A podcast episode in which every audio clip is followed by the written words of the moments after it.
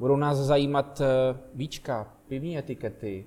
A on ten Vrtiš je dobrý, on hlavně umí mluvit. A Ladě je dobrý.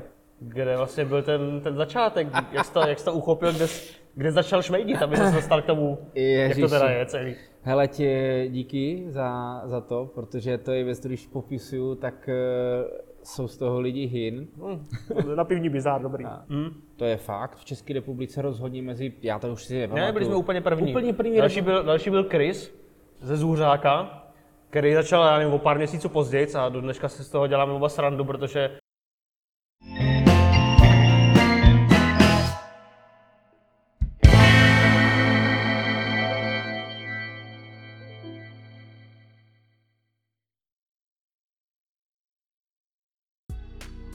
Přátelé, dobrý den. Vítáme vás u Osobností piva, což je nový pořad na YouTube, kde bychom vám rádi představili všechny, kteří se nějakým způsobem zabývají pivem a kteří přinášejí i do pozadí, které vy třeba nevidíte jako konzumenti. Honza Grmela, A David Janda, zdravím vás všechny. na zdraví. O čem budou osobnosti piva? Rádi bychom osobnosti piva pojeli jako takový populárně naučný pořad. Nechceme dělat pivo pořad pro pivní odborníky. Takových je tady sice dost, ale rádi bychom k tomu dostali i vás, co třeba o tom pivu tolik ještě nevíte a budeme tady mít spoustu hostů, kteří vám trošku ten svět piva pootevřou a ukážou vám, co všechno v něm zajímavého je. Davide, na co se můžeme těšit v osobnostech piva? Na koho se můžeme těšit? A spoustu zajímavých lidí. A lidí, kteří mají co pivu říct. A je to od půdy až po chemii, je to od ocele až po hliník, od plastů po sklo. Budeme mluvit s lidmi, kteří vyrábějí pivní sklenice, sklo. Budeme se zajímat o tom, o to, kde se bere písek. Budou nás zajímat eh, víčka, pivní etikety a samozřejmě znalosti, informace, sládků, pánů starých. A to si myslím, že bude perfektní věc. Honzo, jak ty ses dostal k pivu? Já jsem se k pivu dostal takovou spletitou cestou. Povídej. To bylo tak. začalo to jednoho, nebo začalo, jedna, ta, jedna z těch hlavních částí, jeden z těch hlavních bodů byl jednoho pěkného večera, eh, kdy ještě Honza Kočka, jen to zdravím, eh, pořádal pivní ochutnávky piv, které tady vůbec ještě nebyly. Byly to hlavně zahraniční piva a takový trošku netradiční styly tady v Česku vařený. A tam jsem začal se věnovat ochutnávání piva.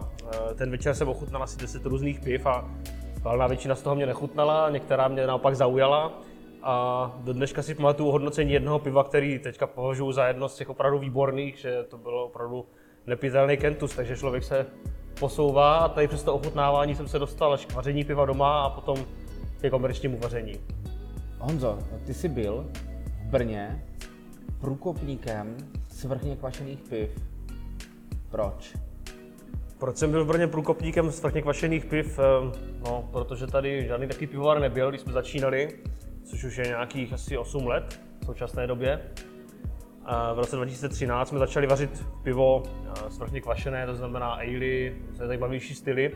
A vlastně jsme byli první pivovar, který se specializoval pouze na to, protože do té doby tady byla, byly pivovary, které dělali pouze ležáky a k tomu třeba nějaký ale, ale nikdo nedělal pouze svrchně kvašená piva. Mm-hmm. Takže průkopníkem nejenom v Brně, ale vlastně v Česku.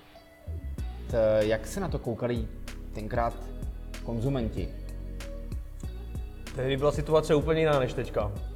Lidi nevěděli, co od toho čekat, neznali to. Dneska, když si člověk tady v hospodě objedná ale, tak poměrně velká část konzumentů už ví, o co jde. A není to pro nic nového. Tehdy jsme museli každému vysvětlovat, co to je za pivo, jak to má chutnat a proč tam cítí to ovoce, což dneska už považuje člověk za jakousi automatickou věc. To znamená, že když se vás někdo zeptal, co je to IPA, tak jste mu vysvětlili, že to je teda stavební materiál? E, no, trošku jinak, ale samozřejmě bylo potřeba mu trošku říct, kde je ten rozdíl proti tomu ležáku, vysvětlit mu, proč to pivo chutná opravdu hodně odlišné od toho, co je třeba zvyklý a proč eh, prostě, když si dá to starobrno svoje a nedá si místo toho naše pivo, tak kde ten rozdíl tam najde. David, jak se dostal k pivu ty? Tak já jsem se dostal k pivu. Já jsem dělal diplomku pro Budvar a A když jsem tu diplomku vlastně na téma ekonomické výkonnosti dokončil, tak mě zaujalo, že vlastně ani nevím, jak se pivo vaří. Což bylo pro mě opravdu jak eh, probuzení, se Alenka ráno probudí a začal jsem hledat informace a zjistil jsem, že je těch informací strašně málo. Hmm. A proto jsem založil na začátku, dneska to je taky už rok 2012, Beer Academy a začali jsme se podílet na tom, že jsme vzdělávali pivovarskou komunitu. No a co bylo úplně to první, čím jsi vlastně začal, když jsi teda uzřel, že asi teda víš, že nic nevíš a kde vlastně byl ten, ten začátek, jak jsi to, jak jsi to uchopil, kde, kde začal šmejdit, aby se dostal k tomu, Ježiši. jak to teda je celý. Hele, tě díky za, za to, protože to je věc, když popisuju, tak uh, jsou z toho lidi hin. No, já jsem našel na internetu jednoduchý recept od nějakého Gorvina, kterýho tímto zdravím, pokud to bude vidět. Gorvin Mysteria, co jsem že tak to nějak to bylo, tak nějak to bylo. A já jsem měl připravený velký 20-litrový hrnec, který jsem si zaizoloval uh, páskou, teda páskou, který jsem si zaizoloval mm, tou karimatkou, na které se leží, abych držel teplo. Rozhodně jsem neměl připravené žádné postele, deky, abych udržel dílo při správné teplotě. A měl jsem tu karimatku obe... ty jsi začal vařit pivo rovnou. Ano, rovnou jsem začal vařit pivo. Karimatku jsem měl obepnutou těma mm, uh, rychlýma gumama. No, no, no. A samozřejmě jsem tak nějak plážo, plážo, podle pocitu vařil pivo. Vtipný na tom bylo to, že když jsem opustil varnu na pár minut, tak jsem zjistil, že hasím opravdu požár, protože to, co tam bylo z platu, tam začalo hořet, takže ty začátky ty byly úžasný a co bych tomu ještě doplnil, já jsem tenkrát vůbec neměl představu, že existuje nějaký pivovarský cukroměr.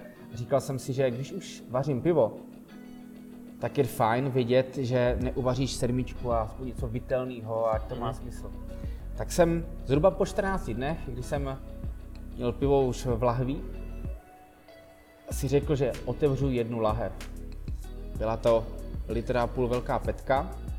Po prvním pivu jsem zjistil, že to pivo je silný. Po druhém pivu jsem zjistil, že opravdu je to silný a měl bych si jít lehnout. A bylo, bylo dobrý? Bylo výborný, jako prostě všechno to je poprvé. Každý první pivo domovarníka se podaří, to mám vyzkoušený. Bylo, bylo, bylo výborný, no a po třetím pivu jsem eh, měl problém sejít ze schodů do postele. Dobře, takže jsi uvařil pivo a tím začala tvoje pouť tady tímhle světem. Ano, uvařil jsem pivo a tím to vlastně celý začalo a dneska už na pivo koukám úplně jinak. Je to prostě potravina jako každá jiná a zaslouží si řádnou péči.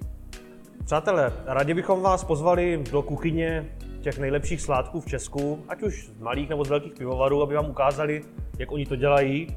A nebudou to jenom sládkové, budou to i osobnosti, kteří se zabývají výrobou sladu, výrobou chmele a všech těch dalších složek, které na konci tvoří to pivo, které my všichni pijeme.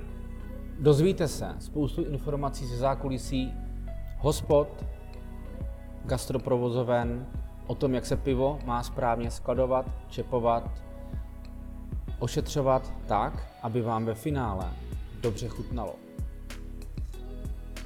Taky bychom vám rádi ukázali, jak se vyrábí pivovary, protože to pivo musí někde vzniknout a s tím obrovským boomem pivovaru, který tady teďka je, tak eh, existuje opravdu mnoho firm, které dělají pivovary, staví je, vyrábí je sami a my nahlídneme do jejich provozu a do toho, jak se ta nerez sváří a jak z toho potom vznikají ty varny a ty krásné tanky, které můžete vidět třeba i za námi. Mrknete se, co v pivovaru nechcete. Mrknete se na to, co v pivovaru nechcete. Třeba se podíváme i pod mikroskop. Přátelé, důležité je si říci, že těmi mluvícími hlavami tady nebudeme my dva, ale budou to hlavně naši hosté, kterým budeme pokládat otázky, abyste se vy něco dozvěděli o tom, proč si máte konkrétní pivo dát, proč máte zajet na výlet do nějakého pivovaru, do sladovny, nebo se podívat, jak se v dnešní době sklízí a pěstuje chmel. A taky budeme mluvit o tom, proč má pivo společenský prvek. Je to důležitá věc v tom smyslu, že když se podíváte na sklenici s pivem, tak zatím vidíte příběh. Vzadu i vepředu partu lidí, kamarádů, odpočinek, relax, pokud se to s pivem nepřehání. Na koho se můžeme těšit příště? třeba Petr Hauskrecht, známý Sládek, Tomáš Gregor, docent piva, sledovník Aleš Přinosil, Petr Měrka, domovarník a pořadatel největší české soutěže domácího piva. Lenka Straková a Michal Škoda, pivovarští sladci. Marek Vávra, šéf, majitel jednoho z nejznámějších českých pivovarů. Přátelé, děkujeme za pozornost a zveme vás ke sledování dalších dílů našeho pořadu Co frčí. Osobnosti piva. Přihlašte se dole k odběru a zvoneček, abyste viděli, když vyjde nějaký nový díl. Přesně tak, když tam uvidíte nás, tak nám prosím vás dejte like, okomentujte to, sdílejte to, protože šíříte pivovarskou osvětu. Jo, a navíc, když někoho navrhnete, kdo chcete, aby tady byl, tak my se s ním spojíme a zkusíme ho sem dostat. Se s ním spojíme. se s ním. Určitě ho budeme kontaktovat.